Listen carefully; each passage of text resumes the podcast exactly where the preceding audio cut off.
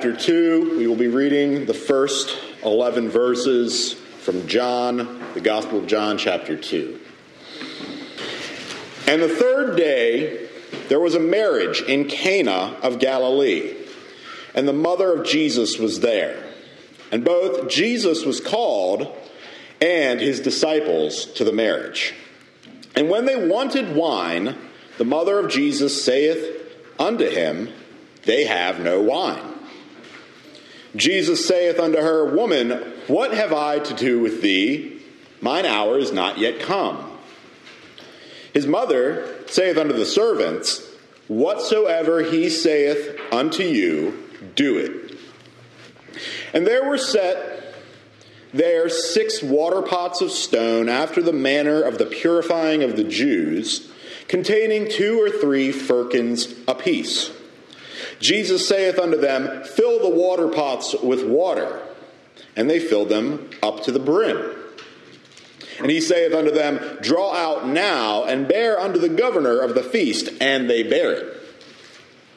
When the ruler of the feast had tasted the water that was made wine, and knew not whence it was, but the servants which drew the water knew, the governor of the feast called the bridegroom, and saith unto him, Every man at the beginning doth set forth good wine, and when men have well drunk, then that which is worse, but thou hast kept the good wine until now.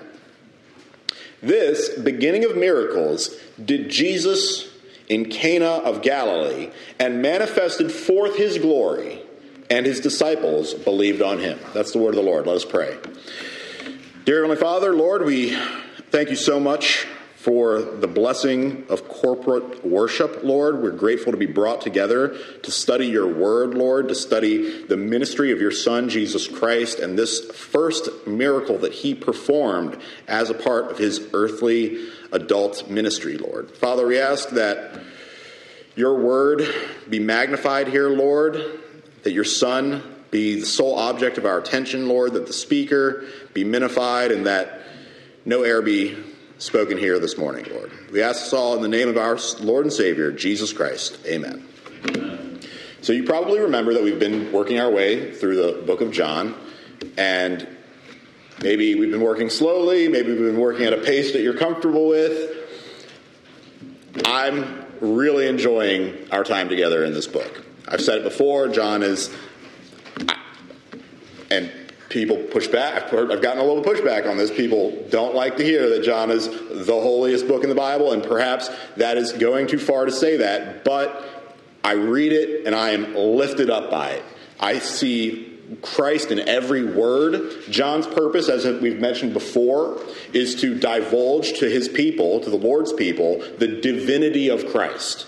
We have Matthew, Mark, and Luke, known as the synoptic gospels. Synoptic means same view gospels, and that's why they share very similar events, lots of overlap between the synoptic gospels. And John comes and John writes his gospel probably in the aftermath of the synoptic gospels and he's laying out what he, he thought was missing from those gospels meaning they did not clearly enough convey to the people at the time that christ is god and that's why he begins with in the beginning was the word and the word was with god and the word was god and the word was made flesh and we studied the ministry of John the Baptist, different John.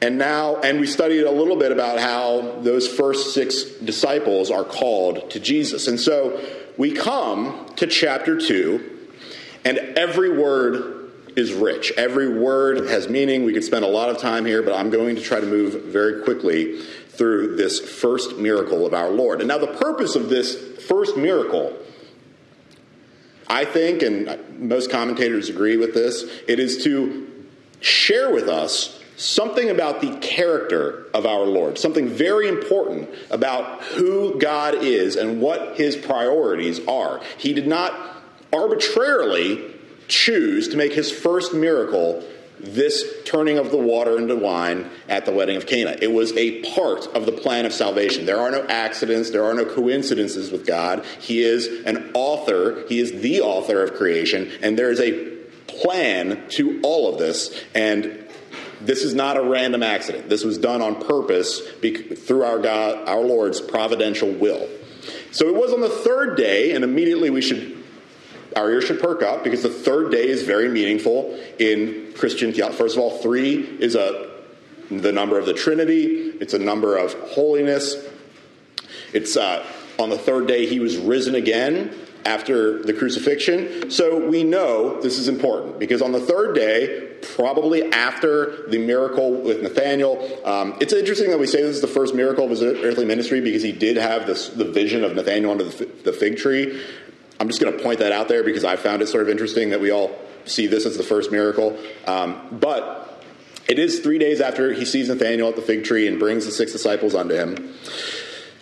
And there was a marriage in Cana of Galilee. So this is very close to Nazareth. If Nazareth was a small town of less than 500 people, Cana was a very small not even a town so much as like an agrarian meeting place. There would have been a few dozen people living in this area, but they're coming together from all the surrounding areas. This would have been very much like this congregation. Everybody knows each other, everybody is related by a few removals. It's a very tight knit community coming together for this wedding. And Jewish weddings, there were laws, there were regulations, there are rabbinical writings. This was a very orchestrated event. Eh, they would have ha- it would have happened on a different day for a virgin than it would have happened for a widow. It would have taken the course over three days or even a week, a long extravagant wedding. It would have been the most important uh, sort of non feast celebration that they have together. This would have been in the planning for years. The father of the bridegroom would be storing up wine for his entire life to be ready for the wedding of his son. And so when we complain about weddings being expensive today and all the pomp and circumstance of weddings today, remember that 2,000 years ago, they were doing it for days on end, and they orchestrated their whole lives around it so that they could have a huge wedding that would bring honor to their to the, the son, to the bridegroom. In Cana of Galilee. So the mother of Jesus was there. That's Mary. And both Jesus was called and his disciples to the marriage. Again, all of these people are from the same area. They're all called, they're all invited to this wedding. Primitive Baptists do a beautiful job of this, where they invite whole churches to weddings, and that's the way it ought to be. You know, we uh, the secular world has made the wedding a sort of closed-off event, and you're like picking and choosing who's going to come to the wedding. Well, this would have been, hey, you and your family, everybody's invited to this wedding. We're going to do it for three days for a week. It's going to be a big, big event. And when they wanted wine, meaning when they ran out of wine, the mother of Jesus saith unto him, They have no wine. And Jesus saith unto her, Woman, what have I to do with thee? This is an interesting saying. First of all, he calls her woman. This is, if I were to call any woman woman today, it would come off as discourteous and rude. And you couldn't even say to someone lady, it would just come off as rude. Uh, this is more like if I were to say ma'am or or you know if you go back further in english like oh like my lady like it, it is a courteous reply to say woman what have i to do with thee? What have i to do with thee is a semitic idiom okay? They it comes up uh, david says it um, uh, the woman who uh, deals with elijah says it to elijah. It's really like saying what does this have to do with you and i right? This is what we would say. What does this have to do with you and i?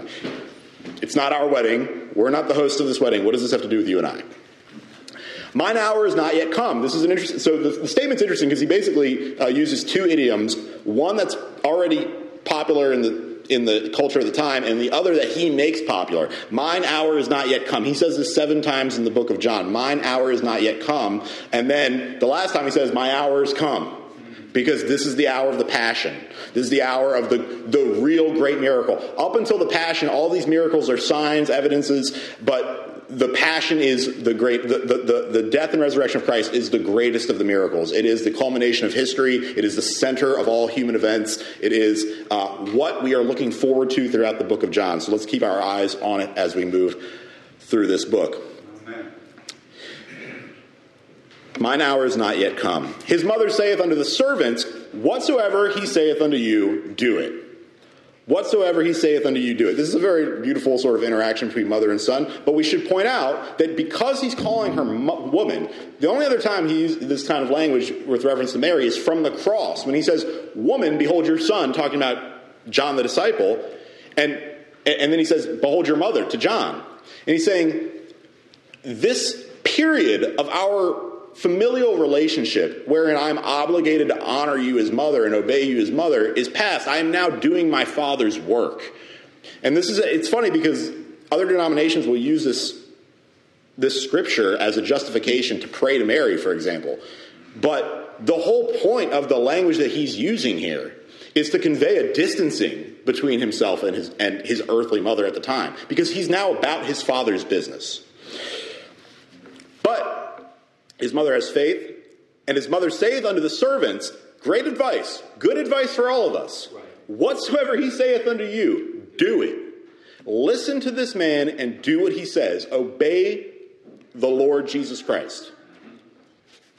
And there were set there six water pots of stone after the manner of the purifying of the Jews. We know from Scripture the Jews were a hygiene conscious people. They were washing their hands con- constantly. These would have been the types of pots that they were storing water in for the purpose of washing their hands.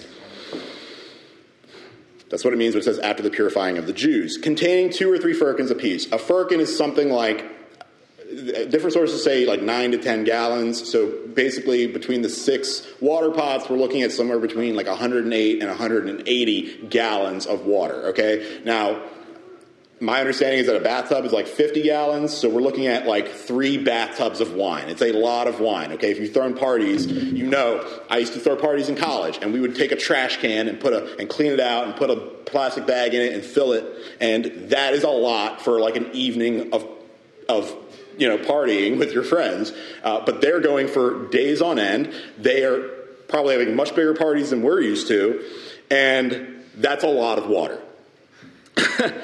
Fill the water pots with water, he says. Jesus saith unto them, Fill the water pots with water. And they filled them to the brim. They filled them to the brim. They it's there's no more room. Okay, this is not a magic trick. They're not mixing water with wine. There's no magic here. It is they're filling the water pots to the brim with water. And he saith unto them, Draw out now and bear unto the governor of the feast. And they bear it. So that's where the miracle takes place. Between verses 7 and 8 is where the miracle took place. But before the drawing, but after the filling. When the ruler of the feast had tasted the water that was made wine, and knew not whence it was, but the servants which drew the water knew, the governor of the feast called the bridegroom. So the ruler of the feast is like the MC. He's kind of like the event planner, or, you know, when if you have a funeral, you hire someone to sort of orchestrate the funeral. It's very similar kind of role. We don't have an exact, I mean, it's kind of like an event planner, but it's not an exact um, analog there.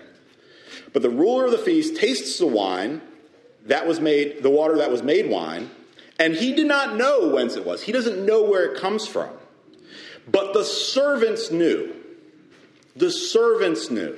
And this is where we really get to part of the character of our Lord he's performing his first miracle, and he's performing the first miracle with an audience of his mother and the servants at the party. The governor didn't know, the bridegroom doesn't know. None of the, it's not a public miracle in the sense that he's not getting up in front of everybody and putting on display his power, which he very easily could have done. It's demonstrating to us the humility of our Lord, but also the power, great power, but great humbleness that he should only demonstrate this to his servants. The other thing that this demonstrates is his relationship to people. You know, we are told that the last will be made first and the servant will be greatest of all. And there are blessings in being servants, in being of service, that only come when you are in that station, when you are performing the role of a servant, that you will be blessed with miracles and, and, and, and sights of power by our Lord that you don't get blessed with when you're in a position of honor, when you're the governor of the feast, when you're even the bridegroom at the wedding. So the servants are the ones who bear witness to the first miracle of our Lord. And the governor of the feast calls the bridegroom and saith unto him, Every man at the beginning doth set forth good wine. And when men have well drunk, then that which is worse, but thou hast kept the good wine. We all know this because we still do this today. I mean, if if you go to parties, they still do this today. They put the good stuff out first, and then by the end of the night, you're pulling things out of the cupboard, and it's a bad look, right? It is a demonstration of the character of our Lord that He saves the best for last, that the end is better than the beginning, that we are looking forward to something that is greater than what we currently have.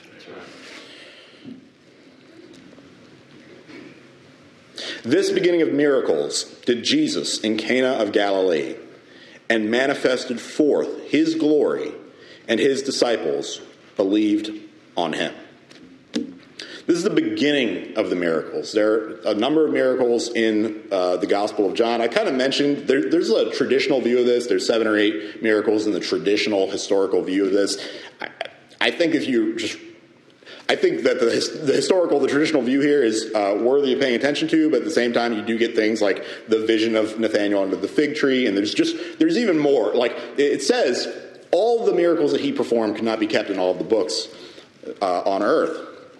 But this is just the beginning of miracles that he did in Cana of Galilee and manifested forth his glory. He's manifesting his glory. What does that mean? It means that he's making apparent his power He's, he is the light. He's shining forth. And that light that shines within us, that we are told not to keep under a basket, that we are told not to hide, this is the same light. And it's his disciples believe on him. His disciples believe on him. Now, all of this, to wrap it all up, we've learned that he's coming out of a period of his life and he's entering into his public ministry. His relationship with his mother is changing. He's now got disciples. People are starting to talk about this man who John the Baptist has called the Lamb of God, the sacrifice of God. So it's a moment of transition. His, his earthly ministry is beginning. And he demonstrates to us his character, his humility, his servant's heart. He demonstrates what he does in the heart of man, which is he takes water, which is without flavor, without aroma. It's just it's just water, right? It is it, it's it's colorless, it's flavorless, it's water, and he makes it wine. What does wine do? It cheers the heart, is what the Bible says. You give wine to someone who's despairing. And this is what God does. He tells us to do things. He tells us to fill a water pot to the brim. And when we obey, He does the work of making something good out of that. He's doing the work of making something good out of our obedience. And in reality, it's His word. He's the author of the whole story. He commands, he writes obedience into the heart of man, and then he, he, he, he writes a miracle into the whole thing just to display what? His glory, to manifest his glory, his power, to shine forth his light. This is the character of God that he uses man as an instrument of his honor, of his glory, of his perfection, that we are just tools in the hands of an almighty God. And that was just the beginning. Let us pray. Dear Heavenly Father, Lord, we thank you for this time that we've had together this morning studying the Gospel of John, Lord. We are thankful for this example of the Lord's miraculous power, Lord. We're grateful that we would see that He would stand in the breach between this couple and their shame and their embarrassment, and that He would demonstrate to us his power and his love for us, Lord, by making the first miracle of his earthly ministry turning water into wine. And it might seem a small thing, Lord, but it's not a small thing because it is what our Lord chose to do. It is what he chose to do is to not not for his first miracle, he didn't choose to heal a leper, he didn't choose to uh, calm a storm, but he chose to turn water into wine. He chose to turn nothing into something. He chose to turn embarrassment and shame and a failed party into joy and into celebration, Lord. And that tells us something about your son, Father. It tells us something about your son, something that we can learn from and something that we can emulate and we can try to follow, Lord. And we just ask that you would bless us with that ability, Lord, that you would bless our hearts to be more like your Son, Jesus Christ. And we ask this all in his precious and holy name. Amen. appreciate what Brother Danny's brought forth and desire and interest in your prayers the time that we stand before you.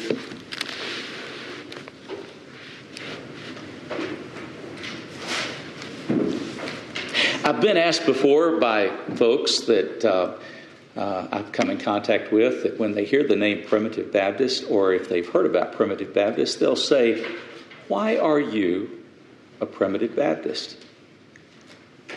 Sometimes folks know a little bit about it, and sometimes folks don't. And sometimes folks are intrigued with the name Primitive.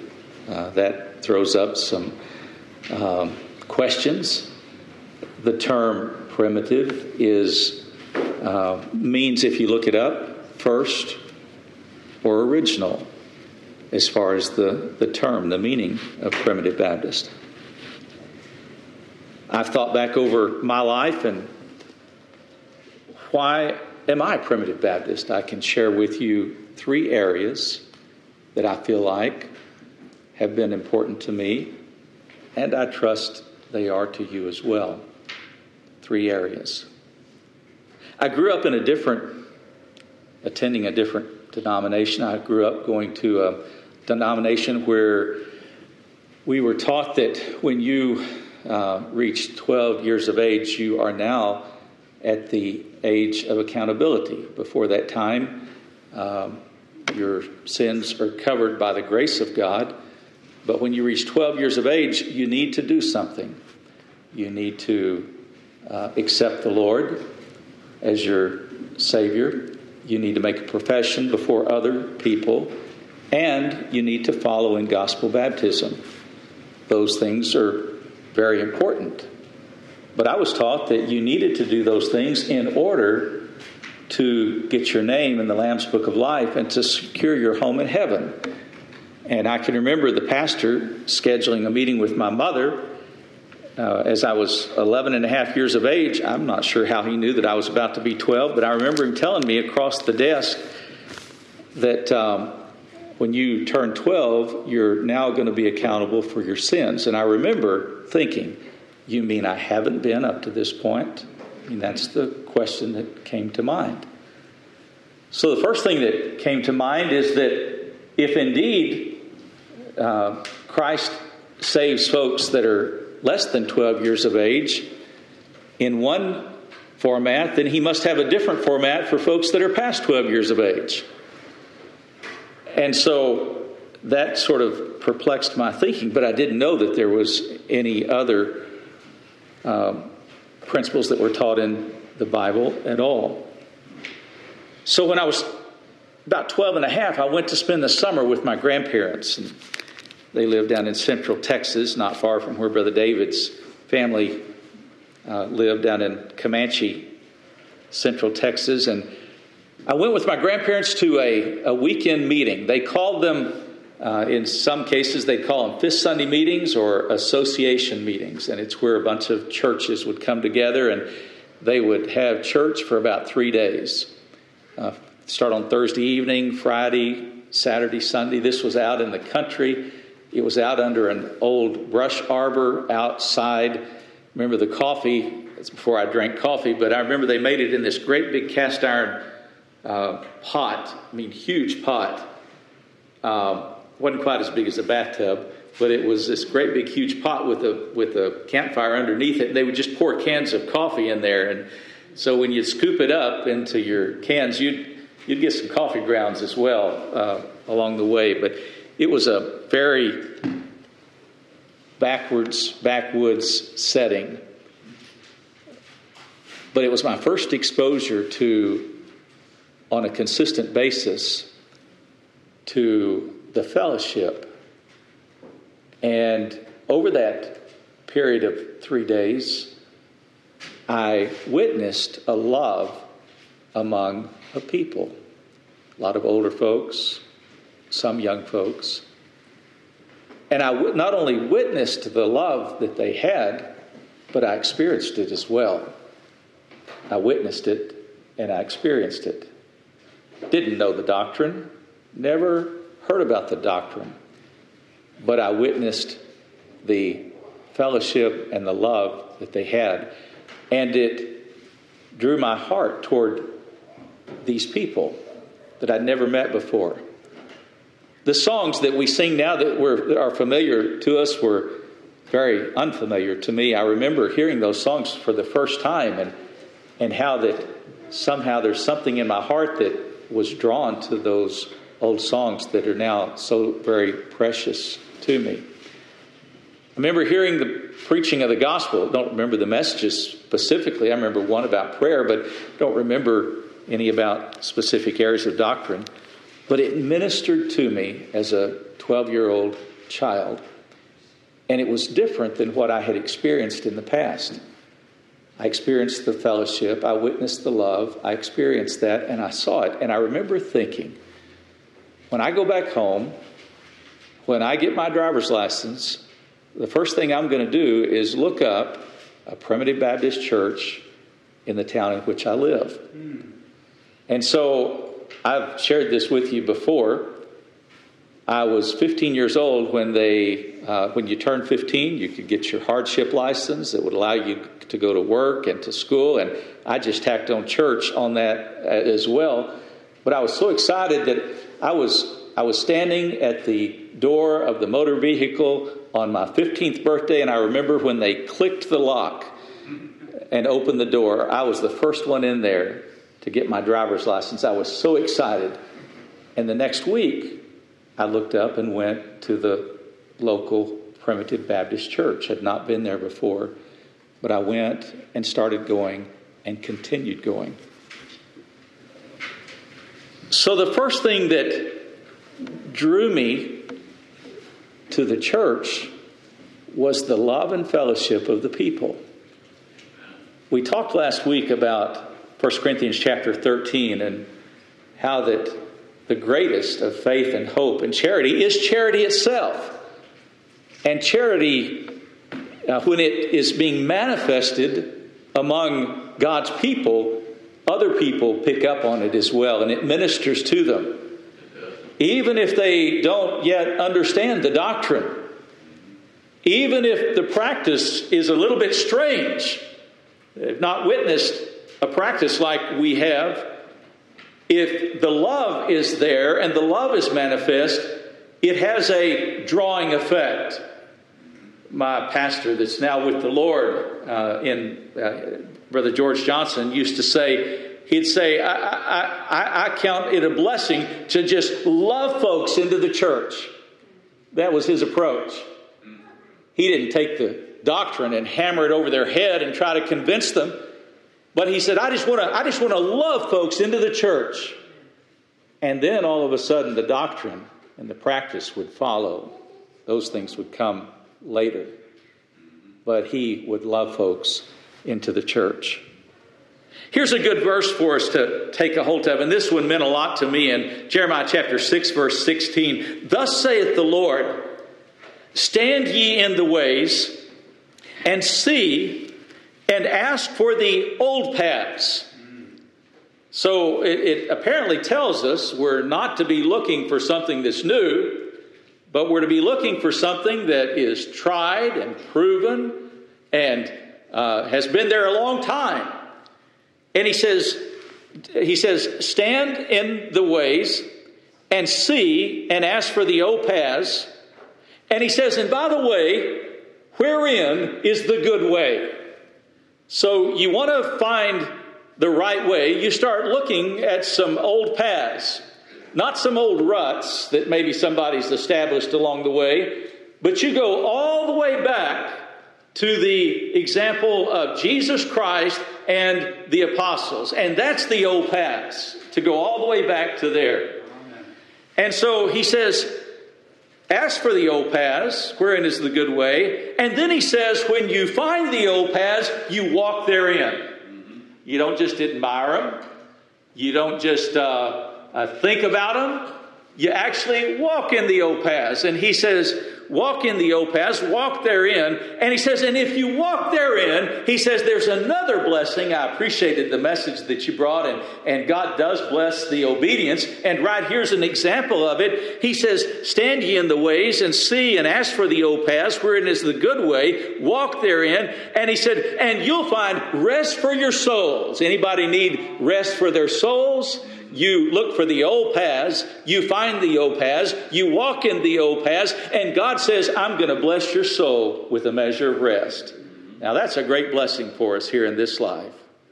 But you know what? The folks that he was talking to, they said, We will not walk therein. Hmm. A lot of folks, for whatever reason, choose not. He said, Will not walk therein. Then he said, I sent watchmen over you, saying, Hearken to the sound of the trumpet. And they said, But will not hearken.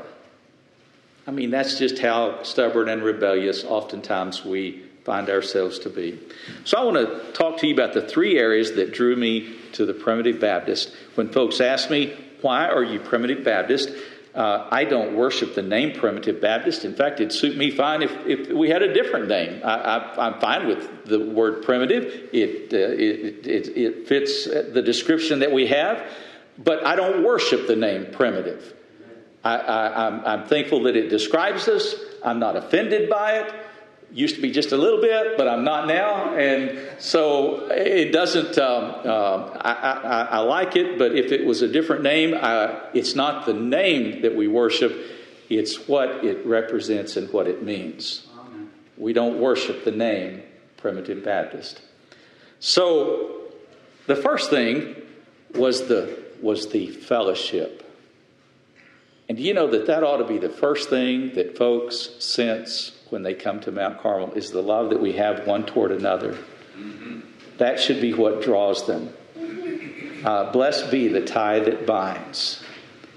I'll never forget when Sister Polk walked in, the, the front door used to be in that hall, at the end of the hall there, before we had this addition here. And when Sister Polk walked in the front door of the church, uh, she and Brother Polk, for the first time, she said we had passed that little building for 40 years and said, We decided one day we were going to go in. I'm, Brother Van, I'm so glad you remember Brother Polk. There's not too many that still remember Brother Polk and, and Sister Polk. The old buildings. You remember the old building?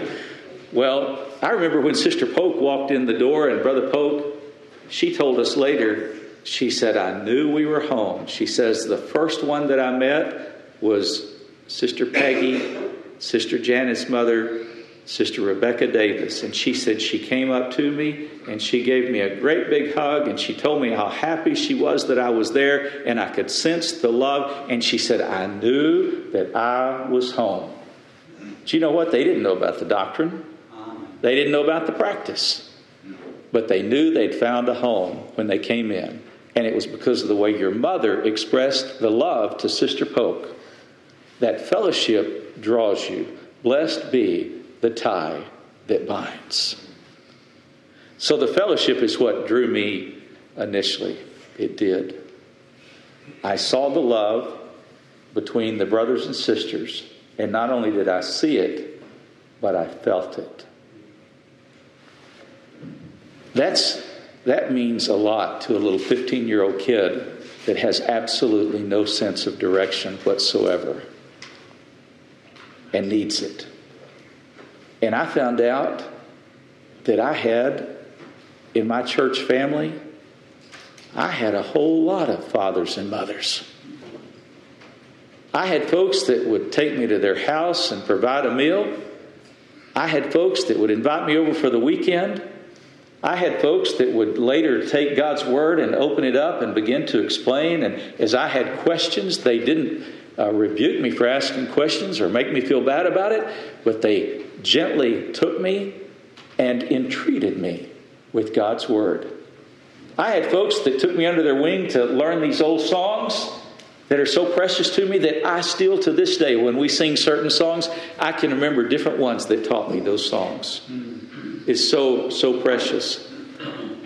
Those dear folks made a tremendous impact in my life at an early age. I can't imagine where I would be if I hadn't had that influence of as it said in Hebrews chapter 11 and chapter 12, those examples of the faithful ones, those faithful witnesses that are now with the Lord.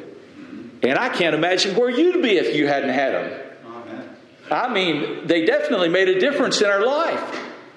You look back on your life and you consider those that have had an impact upon your life, those that have even gone on to be with the Lord. And, and can you imagine where you'd be if you hadn't had that sweet fellowship and influence of those that you've had in your life? What a blessing that those faithful witnesses have been. I'm thankful for the witnesses in God's Word, but I tell you what, I'm thankful for the witnesses that He blesses us with here in our life. And by the way, now we are them. We are. The second thing that really drew me to the church that was so precious.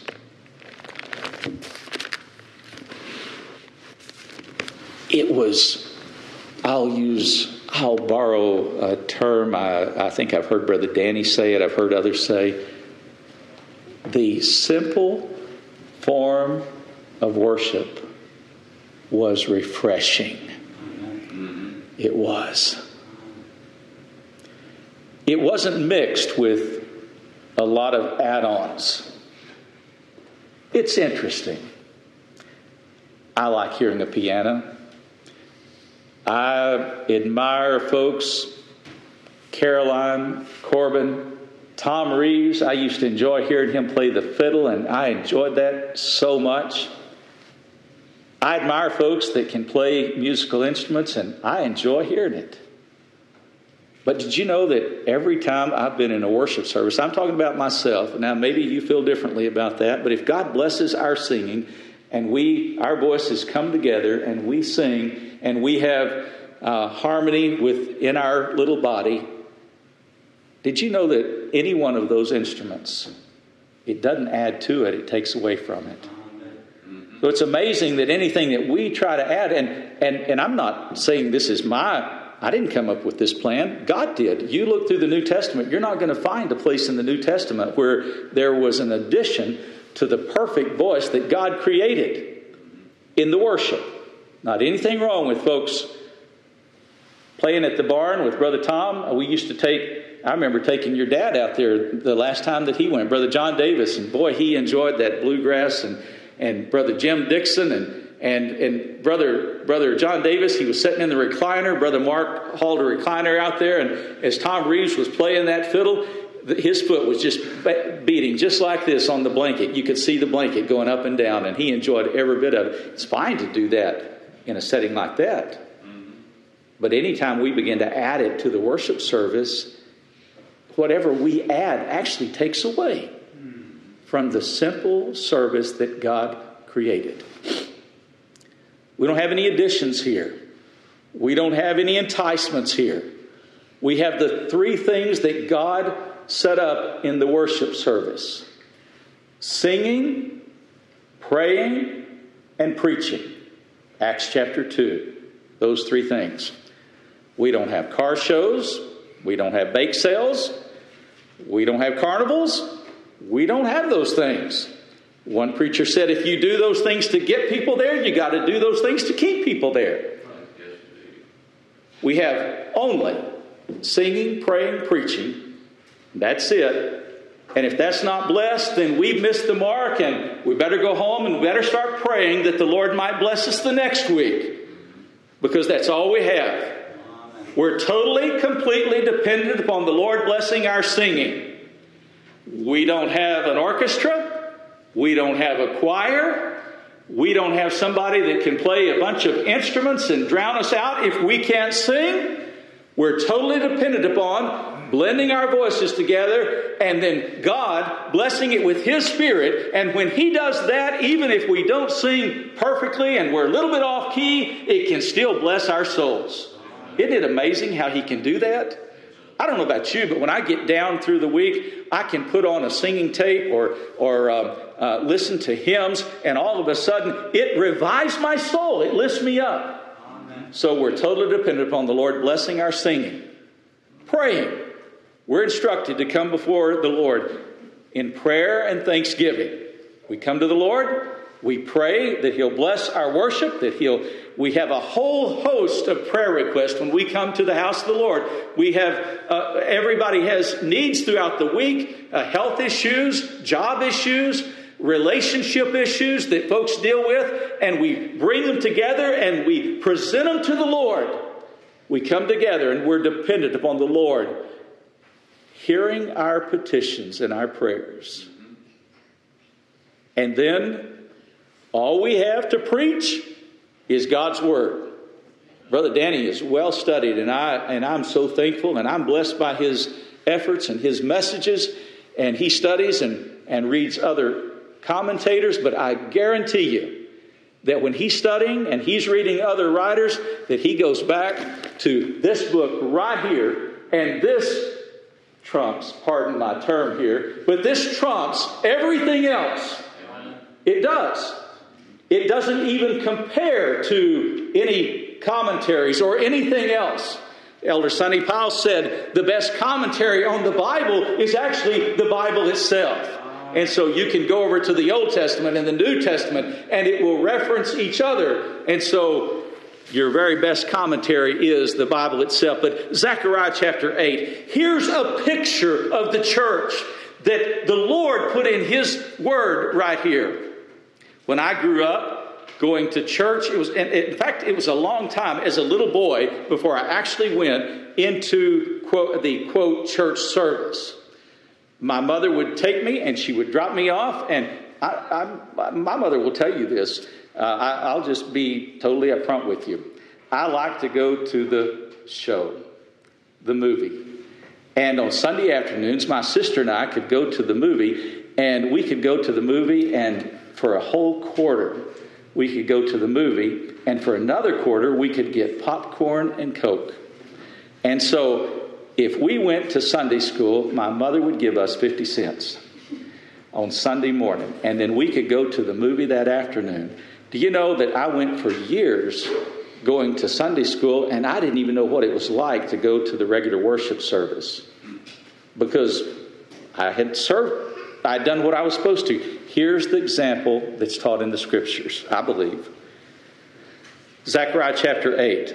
Again, the word of the Lord of hosts came, saying unto me, I was jealous for Zion with great jealousy. I was jealous for her with great fury.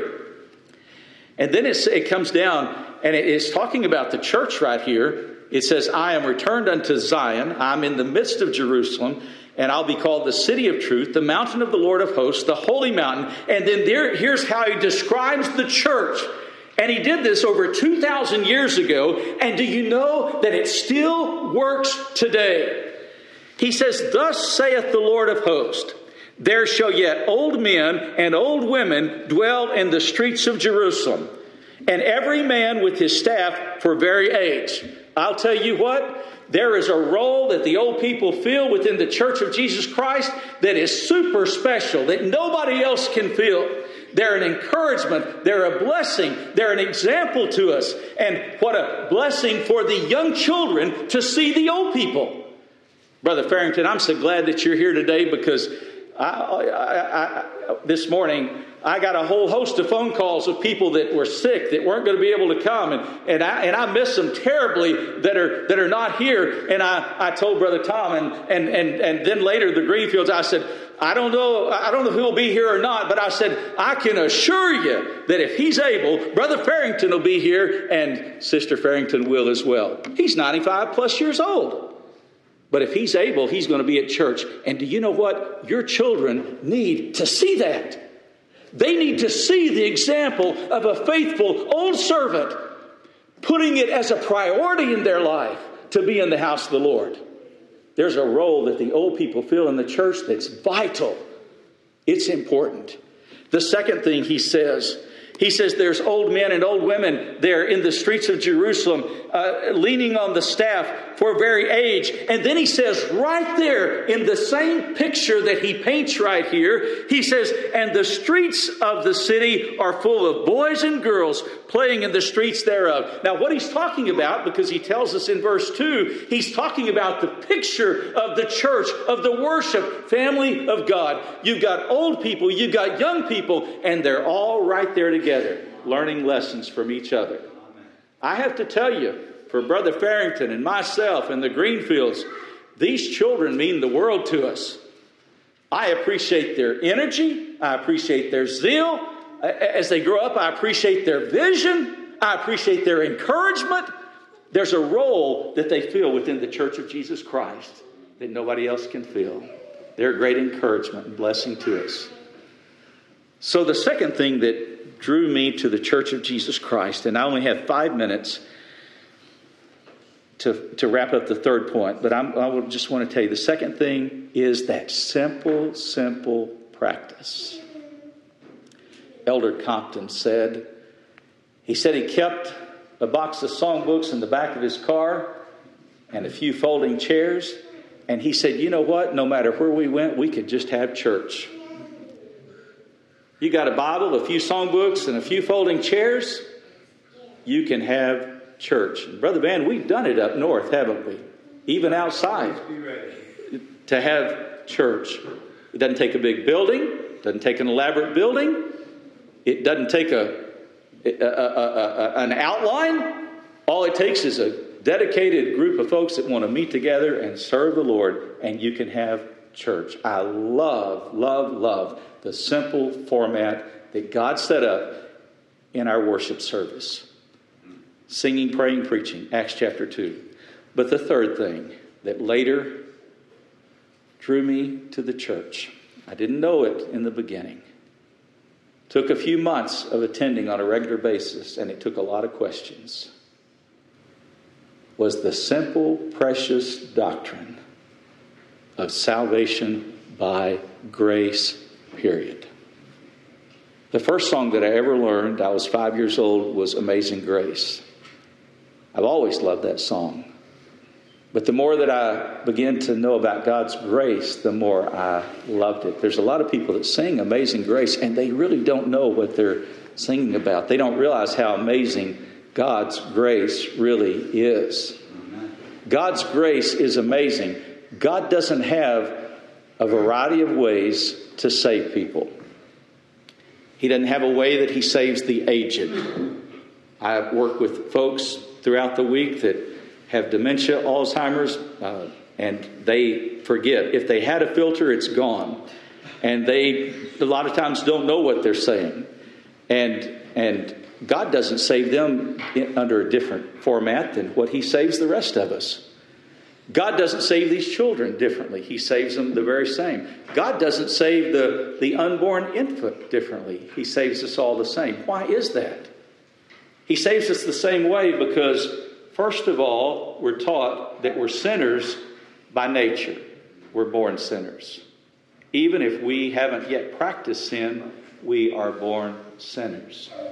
And then it doesn't take long before we start practicing, but it'll begin to manifest itself in our life at a very young age that we have these strong wills, these strong natures, and it opposes what we're taught and told to do, and our sinful nature begins to manifest itself, and then it continues to as we live here in this life. God's grace saves the youngest yet in the womb, and it saves the oldest if they live to be a, a, 110 years old. It's the same way and the same grace that God saves them. God saves the rich and the poor the same way. God saves the one that's the most intelligent and the one that maybe doesn't have that degree of intelligence exactly the same way. God, God saves the worst of sinners, the vilest of sinners, and the Apostle Paul even thought that that was his lot. The very same way that maybe he saves someone that hasn't sinned quite as much. He saves them all the same way. And another thing about God's grace is that He saves us completely. He doesn't save us part of the way. He doesn't make a down payment on our sins. He doesn't make a sacrifice and say, now you have to do something in order to secure your home in salvation. You've been saved, and He paid the price completely in full. And God's grace saves every single one of His elect that He knew from before the foundation of the world, and His grace will not lose a single one of them. And I tell you what, when I heard that message, it did provide rest for my soul. And I've visited a lot of different places, and I've never heard that, that Jesus Christ paid it all. I've heard that Jesus Christ made a payment, but you got to do something in order to secure your home in heaven. Does that mean that God is not working in other areas? Absolutely not. I believe God has a big family. I believe heaven is a large place. And I believe He's got a lot of people there out of every nation, kindred, tongue, and tribe because they get there not based on what they do, but based on what He did. In fact, the uh, let me see if I can read this one. Luke chapter Luke chapter nine. Luke chapter nine it's interesting that the apostles were kind of arguing amongst themselves. And they said, Well, who's going to be the greatest when we get in the kingdom? And of course, he brings the example of the little child and teaches them the lesson of being uh, coming as a little child and as a servant. And Brother Danny brought some great points out about being a servant. But then he says, and it's interesting, he says this right after the example of the apostles trying to determine among themselves who's going to be the greatest. And John answered and said, Master, we saw one, not of our group, we saw one casting out devils in thy name.